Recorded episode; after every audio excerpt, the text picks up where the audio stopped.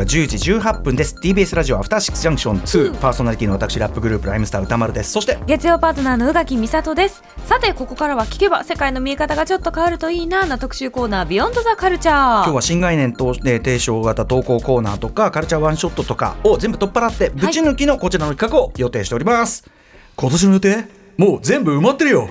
アフターシックスジャンクション2的2024年カルチャースケジュールねということで。まあ皆さんそうですよね。当然のことながら、もう予定真っ黒ですよね。っていうね。ここはこれ見に行ってああその日埋まってますってね、えー、ことでいろんな断りの理由になる、えー、ということで1年の計は元旦にありと言いますが、えー、皆さん本本日1月1日ね、まあ、ちょっと飛んだ日になってしまいましたけども、はいね。うんでもまあそんな中先にも楽しいことありますよということで皆さんのまあどうせ真っ白けっけなそのスケジュール、ね。うん、言い方。暇人然としたそのスケジュールをですね どんどんどんどん充実して埋めていこうというね、まあ、我々とってですよ。我々とってそのぼーっとしてたらやっぱり1年過ぎていっちゃうじゃないですか。ね。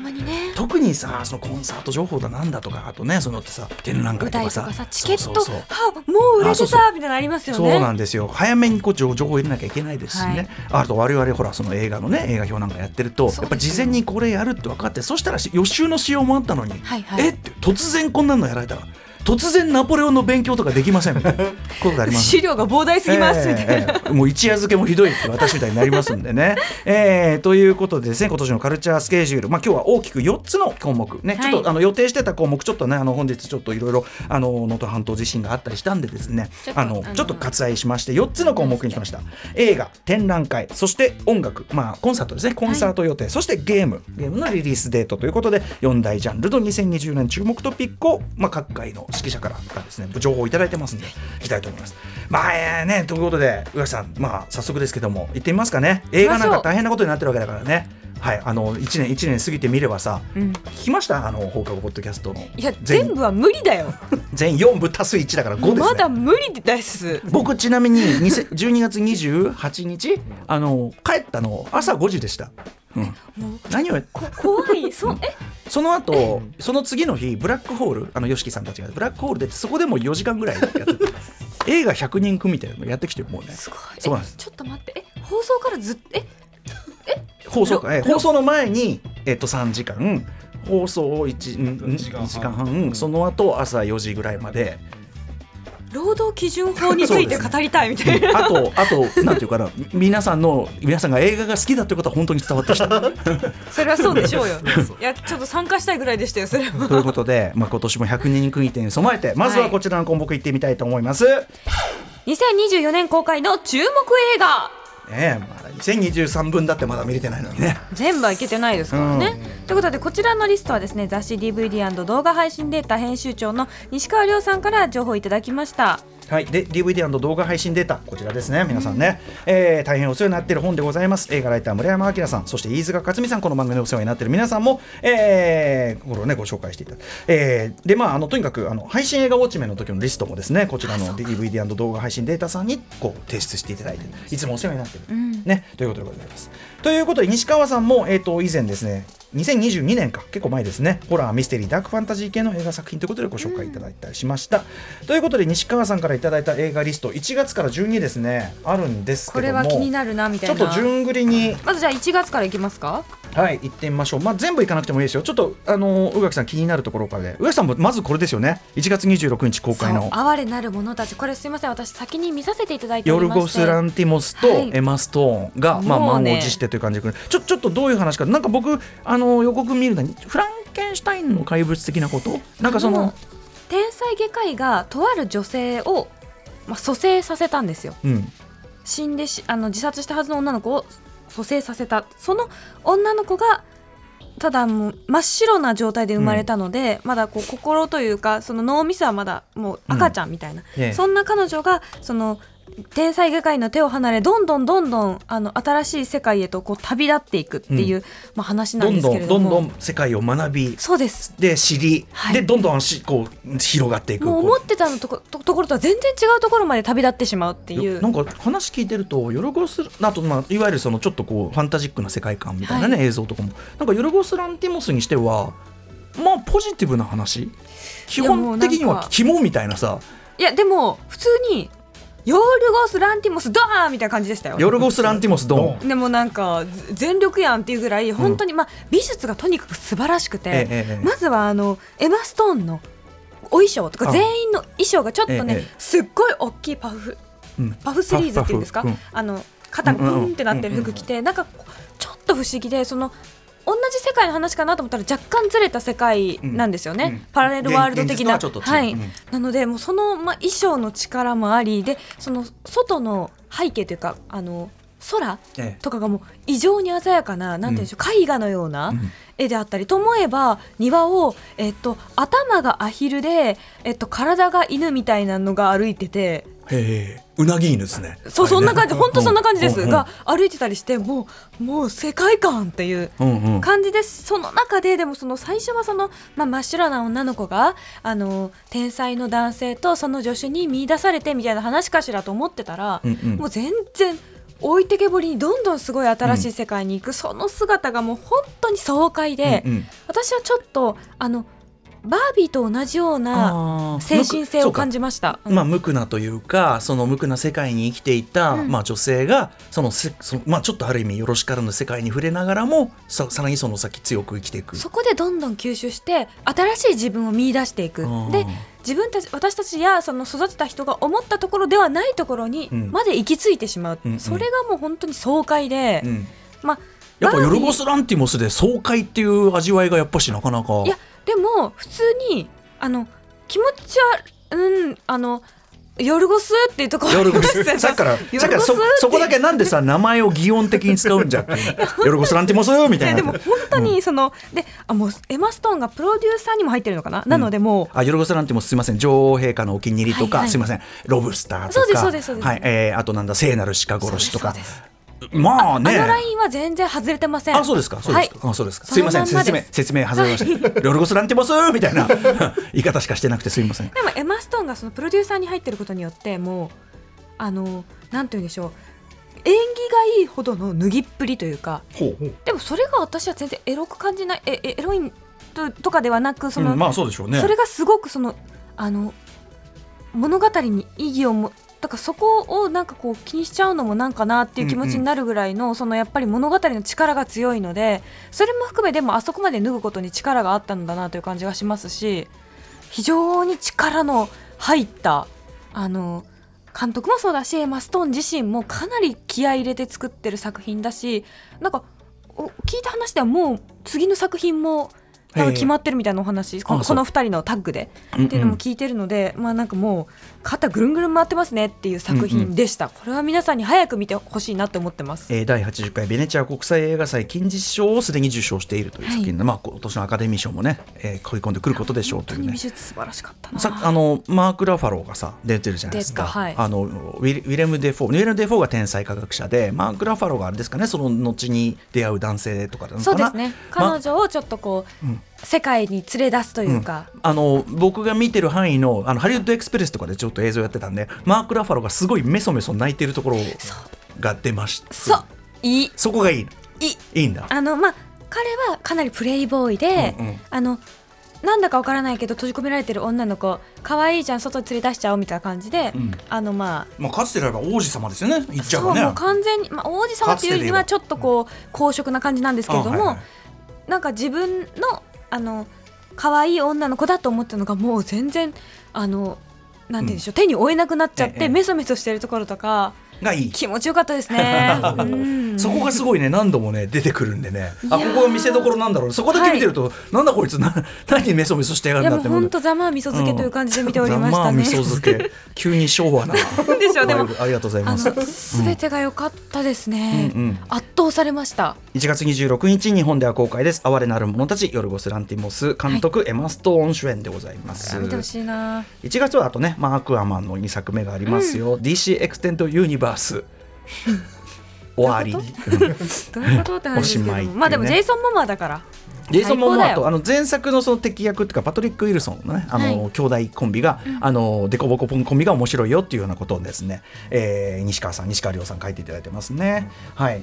まああとエクスペンダブルズ4作目とかですかね。これはねあのえっ、とあれがいいっていう話でしたもんね。ん？急に名前がそうパンフレット。あパンフレットがいいという話でしたもんね。あのまあ言っちゃえばだからあのギンティ小林さんとかが毎回毎回毎回すごいんですよ、ス3まで全部すごかったの。あの4作目で全部セットになった、ね、ボックスセットが発売になるというね、なぜうんことでございます、えー、2月いってみましょうか、はい2月は。2月はやっぱりですねなんといってもこちらでしょう、えー、2月16日公開。これはねライムスター武道館当日でございます。2月16当日。日なの、ええ。どんな日それ？2月16日。ね皆さん武道館に行くかもしくは某は恐れている。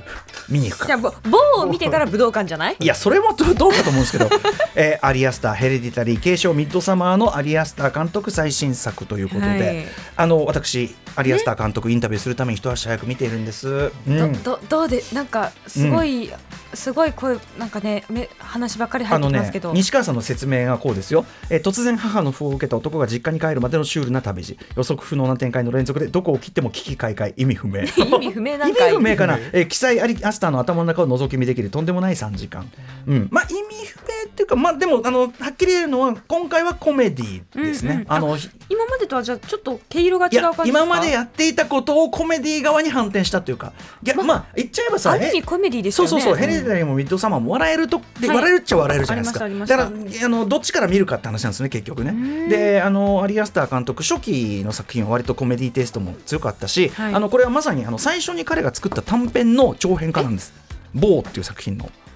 あのお父さんのやつ。あ違います。それじゃないです。あのね今ねネットで実は前編はちょっと見られない作品なんですけど「棒」というですね。あのただその短編の序盤の部分を起点としてどんどんどんどん展開していく。だから映画はその短編にはない要素がいっぱいあるんですけども、あのーただまあ相変わらず言っちゃえば家族という地獄の話だしずっとそんな言っ話してますよちゃえばね言っちゃえばか母親の支配っていうかね女系家族の支配の話だし言っちゃえば俺のこの性って最初から積んでたなみたいな話。もう毎回だからまあ言っちゃえば毎度おなじみあアリアスターでもあるんだけどでも今回はそれがもうねホップステップジャンプなんだ。よ間違いない。ホップステップジャンプ。ただそのジャンプがあらぬ方向へ。いやだからもうあの最高です。僕はすっごい好きですけど。しかもコアキン・フェニックスという。ホアキン・フェニックスまたね。えもうとにかくねあの記載が。そうですね。とにかく冒頭な何部かに分かれてるんですけど、はい。その最初の第1部、まあ、その短編が元になってる部分だけでも、うん。目も当てられない。目も当てられない。目も目も当てられないあの悪い悪いなんていうのピタゴラスイッチっていうか悪いわ悪い悪いふうにどんどんどんどんこれのためにこれのためにこれをしてらこれになっちゃってこれそれをなんとかするためにこれをしたらこうなっちゃってどんどんどんどん事態が悪くなっていくみたいな。えひどいじゃん。一番例えば発端の部分で、まあ、例えば家の中のアパートなんか周りがまずアパートがもう周りがどういうことみたいなあれっぷりなんだけど、うんそのどどんどんどんどんっつって。あどんどんどんじゃないこう家のそのドアの前のところからスッてこう差し紙が入ってくるんですよ、うん。でボリュームちょっと音楽のボリュームをちょっと下げてくれるかな。こっち寝てるだけなんですよ、うん。ちょっと下げてくれるかな。でもうちょっとしたらどんどんどんどんスッて入ってきて。お前あのボリューム下げろって言ったのに上げんのか？こっち寝てんですよ、でいやいやいやいやみたいになって。でそのえ誰がやったのかなと思って。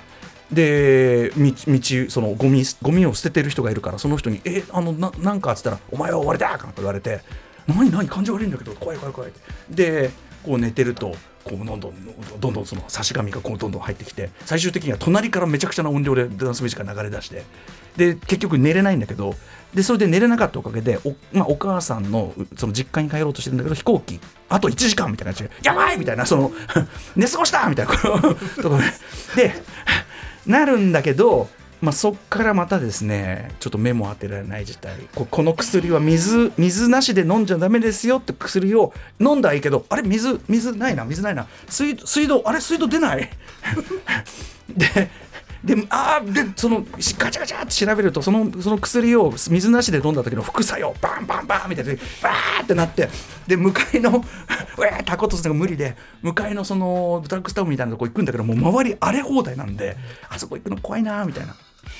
でその行く行くところももう最悪だし 行って「はいじゃああのあのちょっとあ小銭がちょっとじゃあカードカードこれ使えませんね」みたいな。小銭小銭が。そういうこれが50段階ぐらいつつながるのがあの最初の十何分で。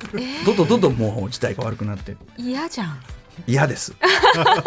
あの登場主人公がこれだけひどい目に遭い続けるのはジョン・ウィックかボーは恐れているかそんなに？ええ。ジョンでもジョンでもジョン・ウィックはまだなんか服着替えたりできてるけど確かに。ボーはもう本当に途中裸でどうしてもしょうがないから逃げたりとか。そしょうがないから裸で逃げる？いやでも面白いですよ。その逃げて。で毎回気失うんですけど。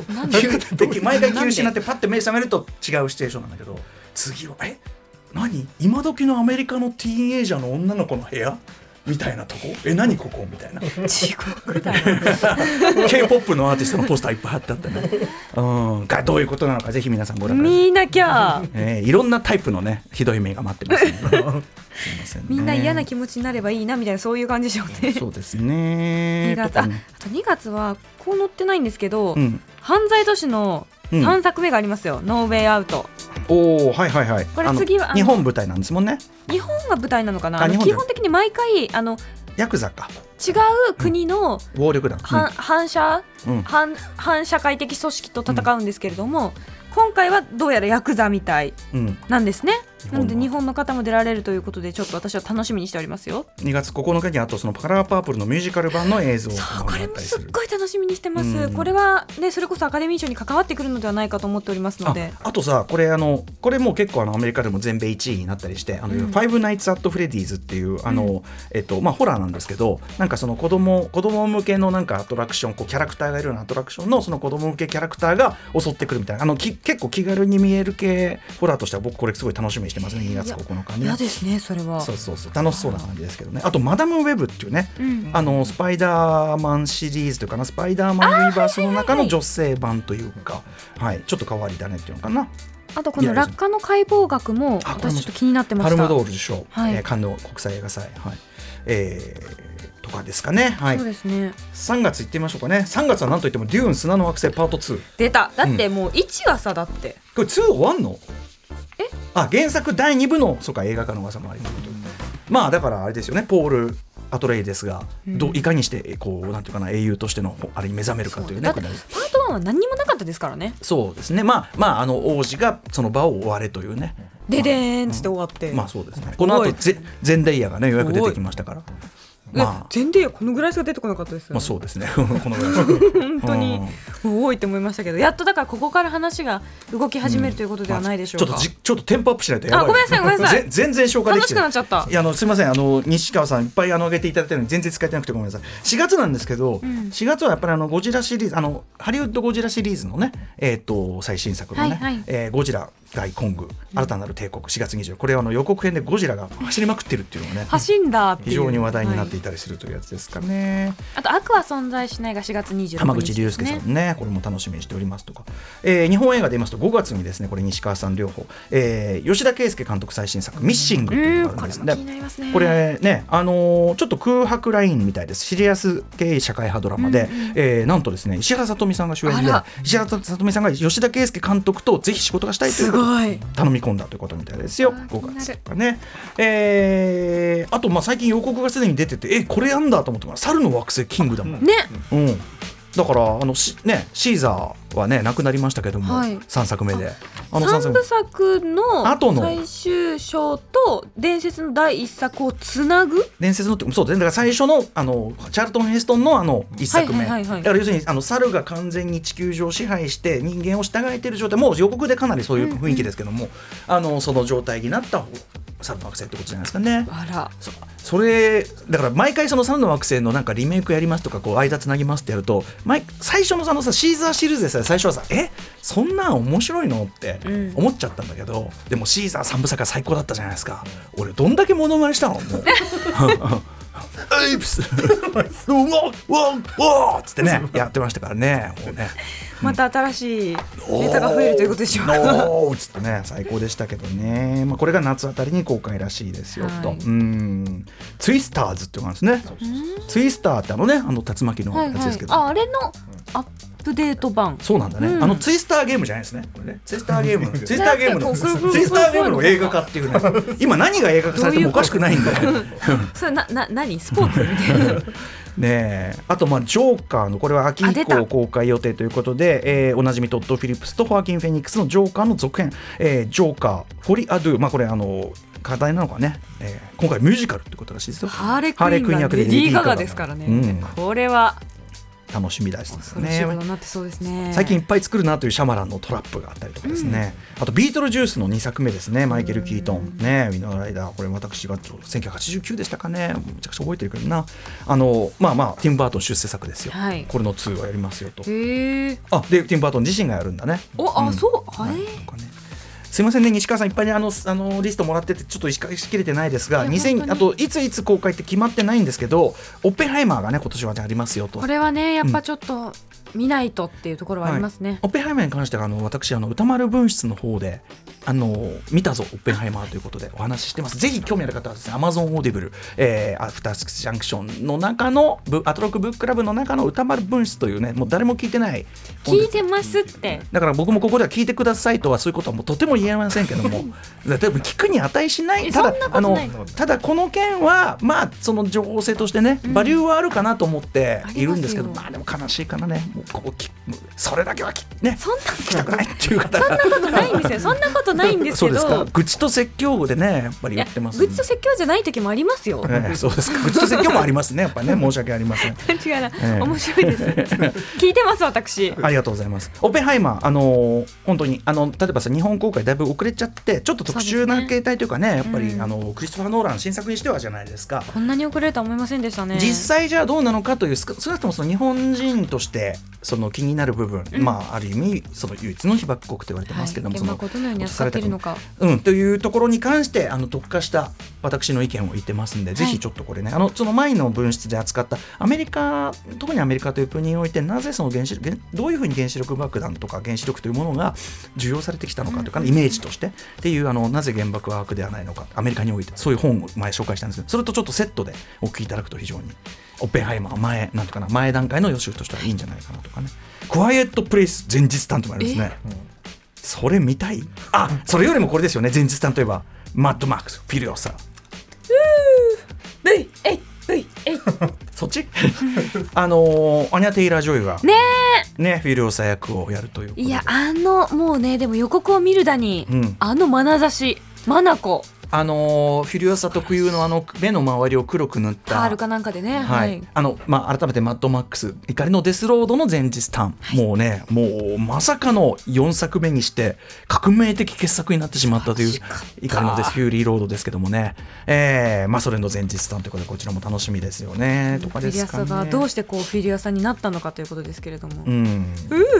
とかですかね、あとね、えっと、西川さんにはですね、あのリバイバル上映がね、あのこれ、あの放課後ポッドキャスト、この間のベスト10の時もこの話、すごく出たんかな、はい。えっと、リバイバルものがすごく多かったっていうね、えーでですね、すごく注目作が結構あるんだけど、あで結構ね、その渋いとこっていうか、僕とかが見ても上がるやつが多くて、うん。悪魔のシスター、ねえーデジタルリマスター版やりますよとか、バッドルーティナント、これはだから最初の方ですね、あっちのね、えーあのあっちですよ、あのカーベイ入ってるの方ですよね、バッドルーティナントやりますよとか、えーノスタルジア 4K シューク版とかあるんだけど、ストップメイキングセンスっていう、これあの、トーキングヘッズというですね、あのまあなんていうかな、ニューウェーブグループのが1980年代にあったライブのもうなんていうかライブ映画の金字塔というジョナサン・デミーって監督あの要は後に羊たちの沈黙とか、はいはいはい。というようなジョナサン・デミが監督で本当にあのライブ映画の金字塔と呼ばれる一作なの。でこれ 4K でストア版でやるんだけどこれどんなあのねなんかね試写のあれが来てて試写だと IMAX 上映とか言ってて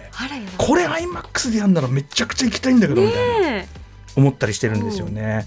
はい。とか、まあ、いあのとにかくリバイバル上映やっぱりその、ね、一番いい状態で、それこそ上映当時よりもいい状態で。え。そうですよね、うん、あのー音も映像も入れるというのはすごくいいことだと思う。テルマルイーズ 4K レストバイやったりすするよとかね。ね。ピアノレッスンもある、ね、とかパイだってパイ 4K レストバイとうん。かいろいろあったりしますんで、いかがですかね。ということですかね。あうんリスナーから、うん、あこの急にあれですよあなた名乗って言わないとびっくりしちゃうからえー、って。誰ですか？そんえー？あなた誰ですか？えー、今なんかいないはずスタジオに歌丸さんと宇垣さんしかいないはずなのに。あけましておめでとうございます。番組放送作家の古川光です。ちゃん。とちゃんと断った方がいいよ。えっと、えーえっと人生きている人間です。AI です。AI じゃない。AI です。AI じゃないです。AI じゃないです。お金をもらって喋ってます。あこれ我々もね言わないと AI じゃないです。幽霊じゃないです。お金もらって喋ってます。お金もらってます。はい。お金もらってて映画会社じゃないですよ TBS ラジオからあ、ねそうですそうですそうです。しかるべき対価の話をしています。ごめんなさい、ややこしくてすみません、リスナーの方ね。でこれ私あのいつも放課後ポッドキャストで聞いてたやつだって思いながら見てます。びっくりしちゃいますからみんなねびっくりをしないと思います。で何でした？これ リスナーさんからのメールももたくさんあの情報いただいているので、いくつか紹介したいと思います。はい。えーラジオネームゆるねばさんですと、えー皆さん2024年の予定はすべて埋まっているかと思うのですがリスケしてでも予定に入れていただきたいイベントが私の地元横浜で開催されますと、それは横浜シネマリンで行われます。新春南インド映画2作オールナイト上映です。1月5日金曜日横浜シネマリンで開催、えー作品はともに日本初公開の、えープシュパ覚醒プシュパ覚醒という作品と、えーサイんサイラー・ナラシムハー・レッディ、えー偉大なる反逆者の応援上映となっていますと、えーうん、惜しくもリスケできない方はシネマリンで12月30日から1月12日の期間熱風南インド映画の世界という特集上映が行われラインナップにはあの SS ラージャマリ監督ラームチャーラン主演の、えーマカティーラ勇者転生完全版2009年があります。そう南インド映画インド映画とは一口に言いますがいろんなね、えーボリウッドのみならずいろんなあのね、えー各各地方ごとに映画業界あります、えー皆さんご存知 SS ラージャマウリ監督などはこの南インドということで、ははい。いえーこういうのがあるんですね気になるのはプシュパ覚醒。ありがとうございます。この辺りとかもね、やっぱり我々聞かなければわからないあたりですよね。そうですね。さあという感じですかね。とにかくあのえーっとね DVD& 動画配信データ西川亮さんいっぱいねリスト作っていただいて全然ちょっと消化しきれてない部分もあるっちゃまだまだゴーストバスターズフローズンサマー3月29日ですよとかね。えーいろいろあったりするんだけどまあ今日はここのぐらいにしておこうか。うん感じですかね。ですかね。そうですね。はい、ありがとうございましたということで皆さん予定はね映画の予定埋まったでしょうかということでうっかり見逃さないようにに特にやっぱ2月16日日本武道館に行くのかそれとも某は恐れているのか えだから某からのこれによってやっぱあなたのね占えますねこれやっぱね。どちらか人間性か？人間性というかそのなんていうかな今後の？今後 が占いそしたらねちょっと某は恐れているはなかなかねちょっとそうめちゃくちゃ面白いんでねお勧めしたいとどっちの方がその個人的におすすめですか？見てから来るのと来てから見るの？ど同日はお勧めしないです。長いんで。あそっか。2月。あかんか。はい一番おすすめは2月16日日本武道館お越しであえー、と DVD& 動画配信データ最新号。ね、えーアクアマン表紙でこれ出てますので、ははい。いあの非常に中身充実した相変わらず相変わらず我々これでいつも情報を得ていますという DVD& 配信データ発売中です。ぜひ。2024年1月号ですね。現在発売中ご参となっています。照ください。ませ。さあということで、えー続きましていってみましょう。続いてのジャンルはこちらです。これ。2024年注目の美術展。ということで今はい回もちろんですね、えー美術展ね情報をくださっているのは美術館ライターの浦島もよさん芸能人ブログ見張り担当ということでこの間もいろんな帰り際にいろんなこと言ってましたけどねいろんなね情報を本当持ってらっしゃって。えーとリストはどこだ？はい来ました、はい。えー、では早速2月からということですけれども、うんうんまずですねこれあのもよさんが激推しいくつかこうあのリスト作っていただいている中でもさらに推しというのがありまして、はい。これ先にご紹介しましょう、えー2月14日から5月27日に開催される国立新美術館で開催されるマティス自由なフォルム。マティス展です。またマティスだ。去年東京都美術館で開催されたマティス展に引き続き、えー今年は国立新美術館でマティス展。またマティスってそういうことですよね,、はい。えーこれね2021年に開催予定だったんだけどコロナで延期され、えーで都美術館との間隔が縮まってしまった結果的にね、えーこちらのマティス展はマティスがこう、えーこう後半ね、えー、勢で頑張った切り絵展切り絵ん？切りが切り紙絵？切り紙絵、ね。切り紙絵？うん。に焦点を当てたもの、えー東京都美術館のマティス展を見た方は美術館や学芸員によって同じ作家でも展覧会の見せ方や構成がこんなにも変わるんだという感じで見比べる体験も楽しんでもらいたいです。といういや楽しみだなそのあの東京都美術館の方のマティス展は、うん。彼のなんていうかどのように変わっていったか、うんうんいろんな方法をこう模索して、うんあのどんどんどんどん書き方も変わっていって書きたいものも変わっていってっていうはいところがすごく、なんて自由な人なんだろうっていう楽しみ方があったんですけれども、はいここはもう切り紙絵の方に逆に焦点を当てて、うん。なんかもっとたくさん見られるのだと思うとすごく楽しみですね。ね、あの要するに変化した先のね、うん。あれですもんね、えー国立美術美術館で2月14日から5月24日までだから2月は大変よ、確かにてんこ盛りですね。恐ろしいことになってます。マーフティス自由なフォルムこれをまずはお勧めいただいてますよあとグッズが可愛かったからちょっと今回も気になりますね。間違いないあたりでしょうね、とかねこれもすごくないですか？3月の。大吉原展ちょっと気になります江戸アメイジング。東京芸術大学大学,、えー大学美術館。私大学美術館行ったことないです。ねえー大吉原店江戸唯一公的に売り広げた遊郭である吉原の歴史や文化その場所から生まれた美意識や芸術などを紹介する展覧会。吉原で働いていた女性たちの悲惨な境遇はもちろん留意しておくべきだけど、えーこの場所が起点となった文学や芸術や多種多様浮世絵や絵画工芸品などを通じて華やかな吉原を紐解いていく展覧会ですなということです。って、まあ、ほある意味こう場所も程近いわけですからね。あ確かそうですね、うん。まあ、吉原の、まあ、華やかな部分をフューチャーしたということなんでしょうか？まあねあの、うんちょっと中身のねあれはねあれですけどね。わからないですけどね、うん。まあ、でもちょっと気になりますよね。あのそういうそのなんていうのかな遊郭の悲惨なあれに関しては前さあのえっ、と精査の社はいあれはえっと素晴らしかったですね。社会史あれどこだっけね？あのやりちょっましたいと遠いところでしたよね、山登ってね。はい。山登りました。宇垣さんがあの登山のハイキングの格好をしてった方がいいとかすごい深すごい持ってでも本当坂の上でしたでしょ？公園じゃねえかっつって 盛りすぎだろうっていうのがありましたけど、いやいやいやいや、うん、なんかあれでもすごいよかった。ねあそうそうジェンダージェンダーの日本史。ジェンダーの日本史の中であのありましたよね。そういう、はい。あの遊郭で全然ご飯食べられない、すごい悲惨な状況の、まあねあの方々吉原の女性たちのね。様子を見て、それはなかなかこう心にくるものがありましたけれども、うんもちろんのことだけどね、あのーまあ、そこそこの面と、まあ、そうそれが生んだ、まあ、だからそういうこうなんていうかな正しくないものから生まれてしまったこう文化とかもやっぱありますからね。ただねその瞬間のこう華やかさっていうのももちろん、あの美しさはあったとは思いますから、はいまあ、あのそういうのも含めて清濁込みの、やっぱあれじゃないですかね。えー確かに浮世絵のあの吉原の浮世絵とかすごい、うん。やっぱ綺麗ですものね。うん。そこはちょっと見てみたいな一つのだからなんていうか憧れられる女性像少なくとも当時の社会におけるヨールモデルの一つではあったでしょうからね、うんうんうんえー大吉原店江戸アメイジングというのがあったりしますよと、えーこれねちょっとね4月からまたね興味深いの。まずえっともやさんおすすめのあもう時間が結構時間の時間が。でもまだまだもうちょっとありますよ、えっ、とね、ホーツーニェンさん。これね？ホーツーニェン、エージェントの A、東京都現代美術館で4月6日から7月7日まである。えっ、と、これ前、あの豊田市美術館の個展かな？これをあのー浦島もさんお勧めいただいたんだけど、はい、えーシンガポールを拠点に活動するアーティスト、ホーツーニェンの個展ということで、うん。はい、えーとにかくこれ、まあ、中はどうなるかわかんないけどあの前からもよさん進めてるんでもよさん的にもこれはちょっと激推しそうです。ちょっと愛知は遠くてちょっと私行けなかったんですけれども、はい。今回こそはあの妖怪動く妖怪とかうん、それそれそれ。でしたよね確か。ねこれどんな感じで。なんかその土地の歴史を徹底的に調べて、うん。映像やインスタレーションにして行う作品が大人気ということですから、今回もあのこれに合わせた新作等も当然含まれるということみたいなんでこれはも必見じゃないは見てみですかね。たいです、うん、あとまあ東京都美術館のねできる古典とかも非常にねキリコ展楽しみなんですけどね。えー、ちょっと先行かないといけない。えー、と9月にはですねこれもですねあのもよさん激推しなんですけど、漫画家の上条敦史展という、うん。弥生美術館で9月28から12月22日っていうね遠いとか、まあ、セックスとか80年代から90年代設計した漫画とにかくあのめちゃくちゃスタイリッシュな、うんうん。まあ、遠いはその、まあ、ロック漫画っていうのかな。あれのもう結構その金字塔的な、えー上条敦さんのめちゃくちゃええかっこいい人です、はい。えー、画業40周年を記念する展覧会。これもまだ詳細は明らかにされていませんが上条先生の原画はほとんどホワイトが載っておらず。だからもういきなり描いちゃってる。これこの感じ。めっちゃかっこいい。スタイリッシュ。とにかく美しい1ページだけでもずっと見ていられるのですと。だからあの江口久志さんのねあの今やってるあのえ世田谷文学館でやってるあれとかと同じでめっちゃかっこいい80年代の一番かっこいいとこみたいなとこでもあるんじゃないですか。えーね。でジャンプに派遣を取られる前のサンデータッチうるせえやつらグーグーガンモ究極超人ハールそして遠いなどが大好きな小学生だった自分にはえー垂涎の展覧会ですと。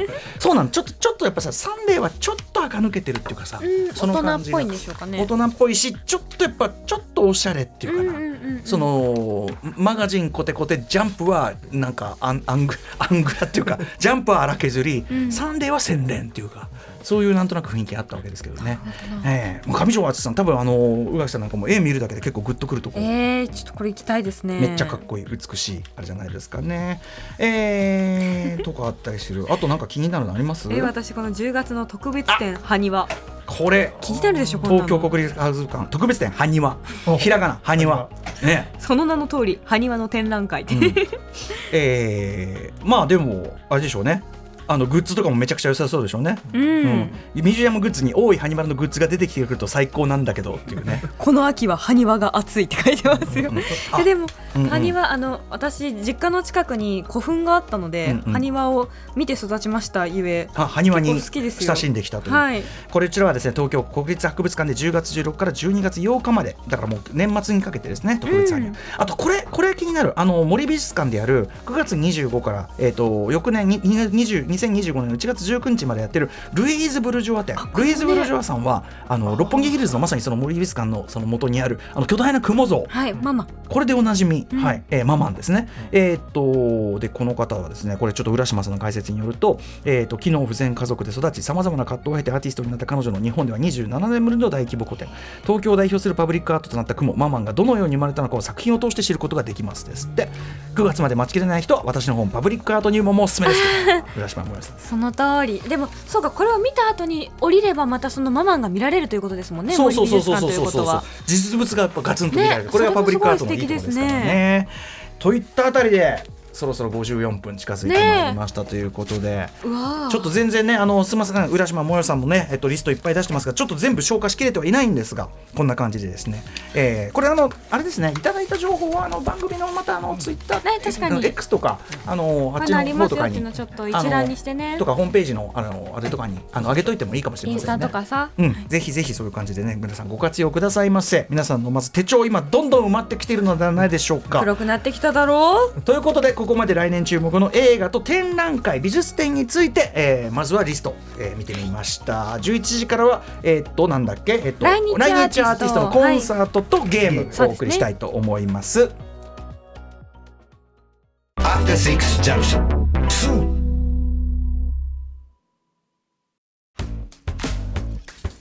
さあということで、あの皆さんねご存知の通り、えー、と能登半島地震ね、えー起こっているさなか、まあはい。あの本当に津波警報まだまだあの出ている最中なので、えー避難の必要があるところ、まあ、もう日本海側全般ですよね、あのご自身ね住まわれているところいろんな形で聞かれている方今いますんで、はい。あの避難必要なところの人は本当に、うん、あの今すぐ、ねあの避難っていうのはもう当然のことであと周りにも呼びかけてとかあるかもしれませんけど。早め早めのね行動うん。を取ってください、あとまあ当然地震またね、あのー余震というかね揺り返しというか、まだまだちょっと予断を許さない。ここ数日はちょっと予断を許さない状態みたいなんであのそちらも備えを本当にえーしてください。避難先でいろんな思いをされている方もねお見舞い申し上げますということで、えーこのアフターシックスジャンクション2は通常で影響しておりますが、あのー必要な情報は随時お伝えしておきますしあのー可能であれば複数のねあのソースからあの常にあのリアルタイムの情報を仕入れることをお勧めしたいと思います、えーでメールもいただいててですねこの被災されている方、えっとラジオネームゆうきさん、えー歌丸さんがさん明けましておめでとうございます、まあ、おめでとうございますというのははばかれますが明けました、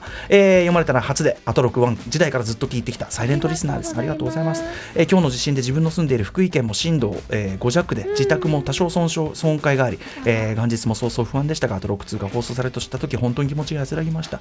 放送を決断された TBS ラジオに感謝しかありません。今年も楽しい放送よろしくお願いします。ということであありがとうございます。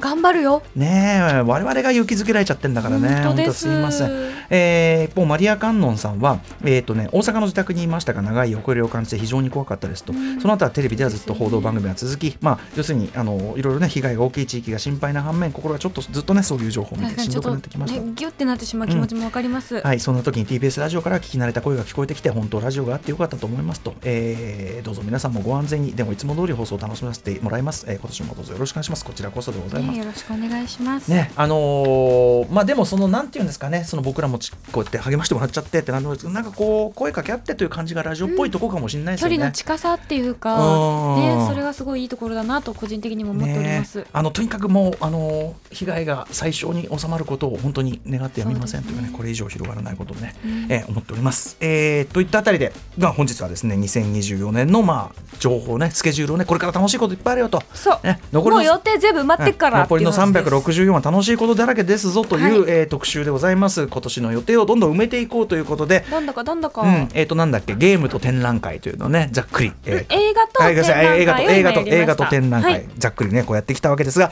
続いてはこちらのコーナーです。2024年注目の来日アーティスト。まあ、あの今わかる来日アーティストは早めにあのコンサートの情報があるコンサート情報とさせていただきましょうか。なぜなら、すいません。私は私でこれぶっ込ませていただきたいんそうですよ。これはもうこれこれこれ言えなかったらもうだってね。そうっすよなんか遠慮しすぎだろみたいな。おかしいっすよ。えそんなに遠慮しなきゃいけないのかちょっと入ってないんですけどって私も思いました。大変なんですから。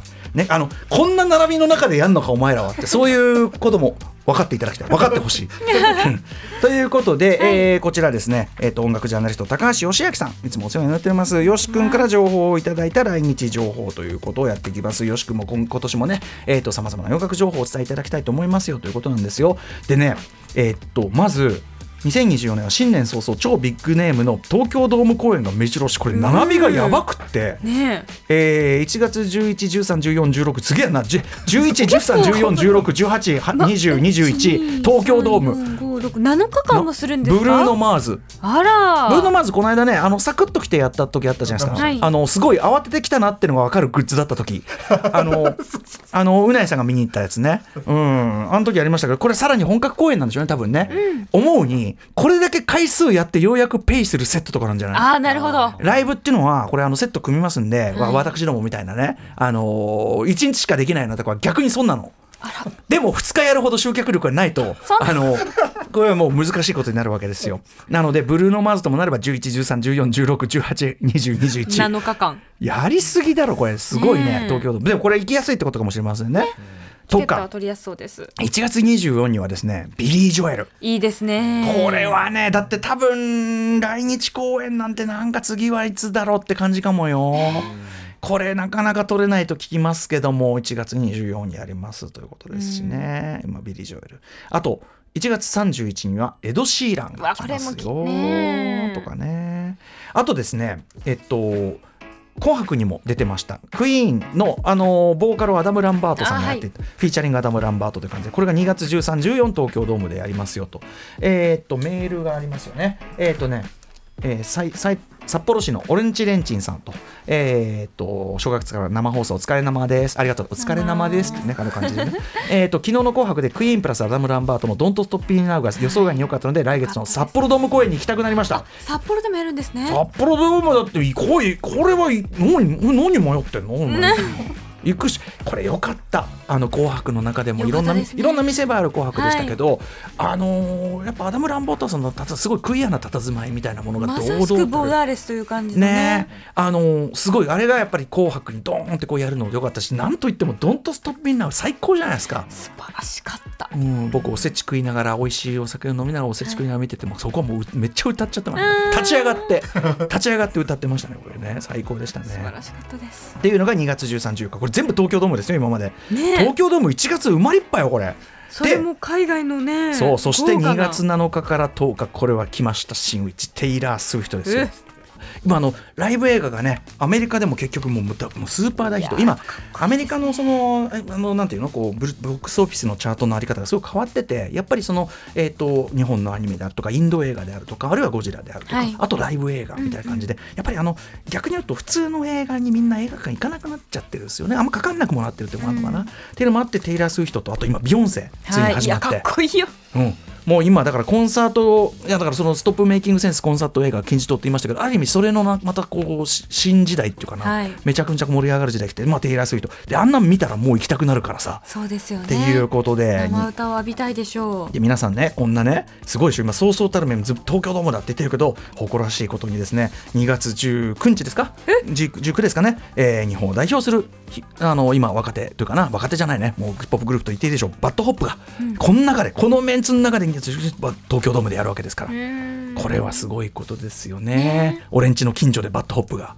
ね、俺んちの近所。にバッドホップを見に来るような輩がばっこするかと思うとですね、えーまあ、あの非常に母にこの日は外出しない方がいいんじゃないか。そっち？そんな？ええちょっとあのちょっとあのねちょっとちょっと治安が低下する恐れが。うんということ。でいやでも誇らしいですよ。そうですね。あの NHK で今日も一日ヒップホップ三昧ってやった時に最後にバッドホップにライブやってもらった。あんあの時点ではえ君ら今度ゼップでやるのすごいねなんて言ってたのに、うん。でも東京ドームまあ解散ライブになりますんでね。ぜひぜひ、まあ、今ある意味ねちょっとこうビーフとか盛り上がってますけどもあれもまたまあヒップホップらしさというふうに言わせていただきましょう。もちろん平和的に解決していただきたいですが、えーバッドホップも2月19ですよね、えー東京ドームやりますよと。そしてですねすいませんね。東京ドームと比べたらね。東京ドームと比べたらこれは。何言ってんすか？もうススケール。やめてくださいよ。いやスケールダウンっていうかそのまあそのいやそう歴史そういうそういうことじゃ歴史もそうですしそのなんていうかキャパキャパ数じゃないよ。そうですよ。数じゃない。心よ心2月16日私どもライムスター結成35年目の武道館やらせていただきますんでね。楽しみです生きのいい若若者たちのね東京ドームもいいけども35周年なんとかやっている。キングオブステージ。腰が痛いとか言いながらやっている。こんなやつらの日本武道館でも、えー、と2007年以来になりますけども 2000D ともこの間しみじみ言ってたんだけど2007年の時点で活動休止前だから、はい。あのまあ、その時点で曲数はいっぱいあったけどあの曲もないこの曲もないっつってえどうやってやってたの？みたいな。あいつらどうやってやってたの？え？力押し？みたいな。力押しの2007年武道館に対してやっぱりね、えー私ども非常にまた曲もさらに増えまして、はい。えーまあ、特に今回オープン・ザ・ウィンドウを引っ提げていることなんで豪華ゲストいっぱい出ますんでね。皆さん一つ本日もねスタープレイヤーズ岸社長がですねそこでも腕を組んで今もうすごい仏頂面でね、さっきからそんなことない。そんなことないテテイラー・スウィフトの話をする前にすることがあるだろう、ねえーということで、まあ、あの2月16ライムスターあります。よろしくなんて言ってましたけどね、ちょっとざっともう残りの時間も少なくなってきたんですね。結構ですね見どころあの高橋芳朗君が挙げていただいたリストの中だとね、えーいわゆるこうアシッドジャズ的なと言いましょうかね。めちゃくちゃおしゃれな、えーグルービーなジャズグループというか、えー、ジャあジャファンクジャズね、えージャズファンクグループ、えーブランニューヘビーズとかインコグニートもこれ90年代を過ごした我々にはたまらんグループが、えーにブランニューヘビーズが2月に来日、えーインコグニートが3月に来日。あとスイングアウトシスターズ、うん、4月1日から3日。ビルボードライブ。ああもうこれも行きたいなと思いますしね、えーあと G インターネットの、えー、とギタリストスティーブ・レイシーが2月14日15日に来る。これも行きたいなとかね。あとジャネット・ジャクソン来ちゃう。うん。えー神奈川 K アリーナ横浜で3月20日にやりますよとか。あとね、えー、と80年代ね、えーこれ聞いてる方だったらフェアグラウンドアトラクションね、えーパーフェクトっていう曲が大ヒットしたりしましたけど、えーが6月7月に来ますよとかですねアイアンメイデンがやりますよとかねいろんなの上げていただいてます。ということで、あの、よし君も情報ありがとうございました。ということで、えっ、と、来日コンサートみたいなのをお伝えいただいたのはここまでとさせていただきます。一旦 CM に行きまして、えー後半はですね、ゲーム、この後何が出るかご紹介していきます。After Six Junction. 2.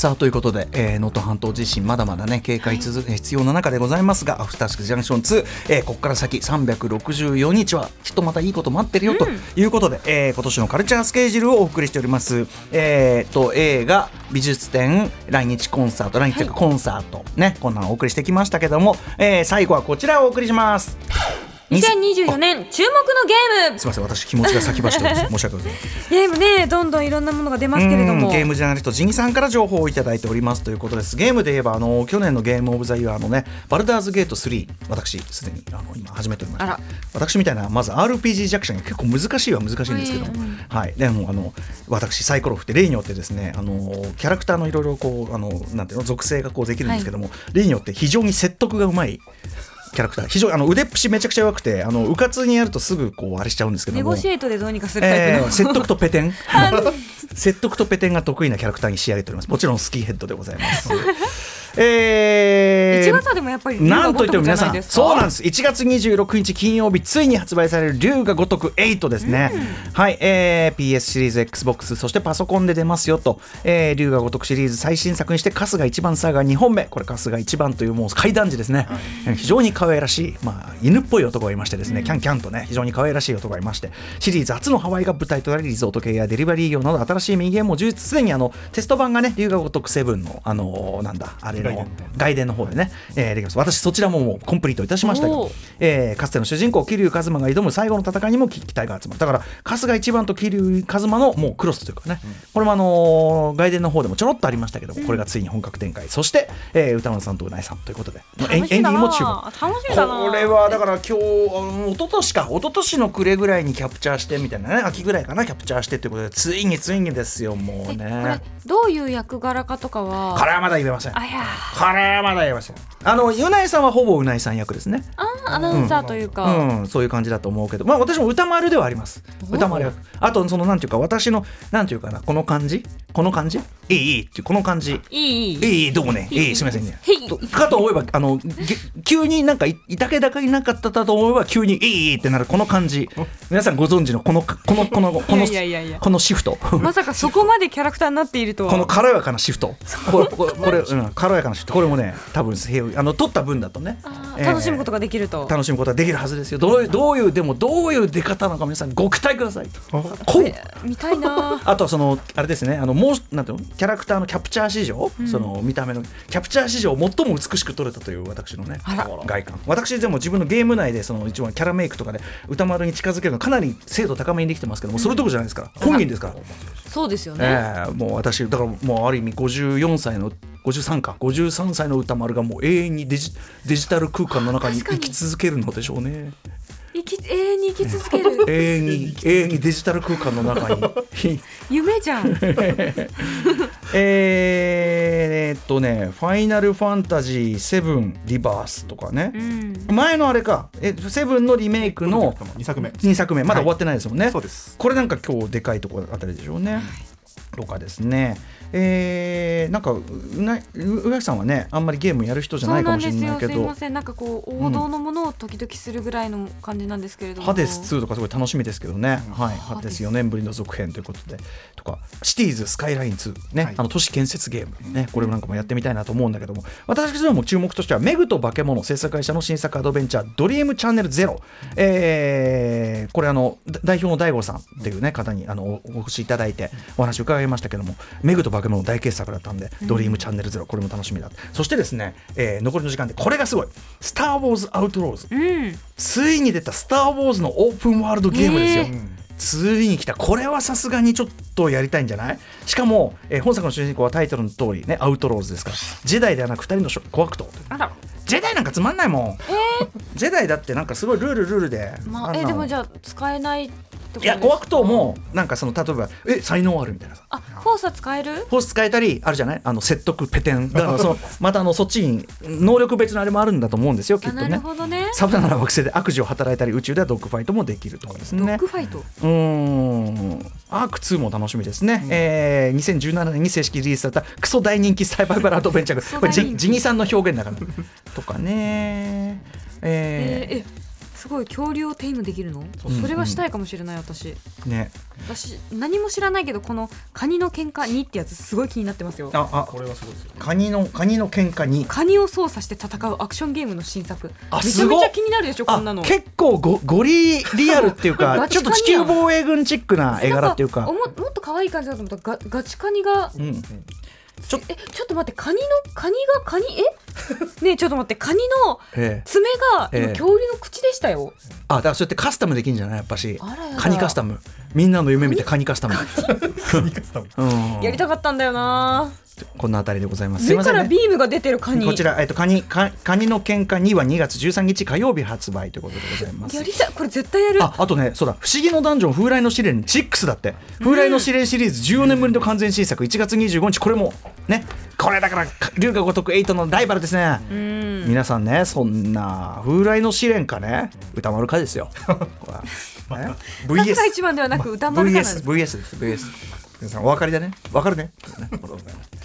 といったあたりでちょっとあっという間にお時間来てしまいましたんでゲーム情報このあたりということで、やちなみにちょっとあのこれあれだな番組最後にやってもいいかな。あのあれですね。あの私どものちょっとだけお知らせさせておきますとまず本日情報が解禁になりました、えー私どもライムスターのもう一人ねえーマイクロナンバー2マミー D さんのついにもうもう作りに作った作りに作ったずっと作ってたソロアルバムついに発表になりました、でえっ、と本当は今日曲をかける予定だったんですがえっ、と今週木曜日にライムスターライブ一応予定されてます。予定通りもしライムスターライブ全員揃ってやるならば木曜日に D さんもいますからその場でいろいろお話を伺いながら曲をかけるということをやろうかと思ってますんで、そちら楽しみにしてください、まもちろんこれあくまで予定です。ちょっとねあの能登半島自身のはい、状況次第によってっていうのはちょっと分かんないところがありますんで、ね、一応そちら予定してますんで、えー詳しい情報はスタープレイヤーズホームページの方ですね。もうかっこいい写真でこう出てますんでね、すいませんねもう横にいつも見苦しいのがねいてねちょっとあのライムスターそれでちょっと苦手っていう人はねこれおすすめです。いるそんな。雑。その人これ聞いてる？聞くわけなくない？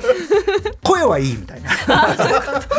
あのコンバット REC が言うお前の口が お前の口が好きだみたいな あのわけわかんないあれとかもあります、ね、あとね私あのそんな宇多丸の方はですねドキュメンタリーで知る世界、まあ、これまだ課題ですけど、ドキュメンタリーで知る世界という本を今ね、えー作っておりまして、春に出そうと思ってますんで、えっ、と、現在、まあ、これはこれでまた非常にね、皆さん心を痛めてるでしょう、パレスチナ状況も含めたですね、えっ、と、ドキュメンタリーで世界のことを知っていく、世界のことを自分事としてえー捉えていこうという本をアジアンドキュメンタリーズバンノさんと作ってますので、こちら、春頃とさせていただきます。えーこちらも交互期待ということで、そちらもね、お金をしっかり貯めといて。ね。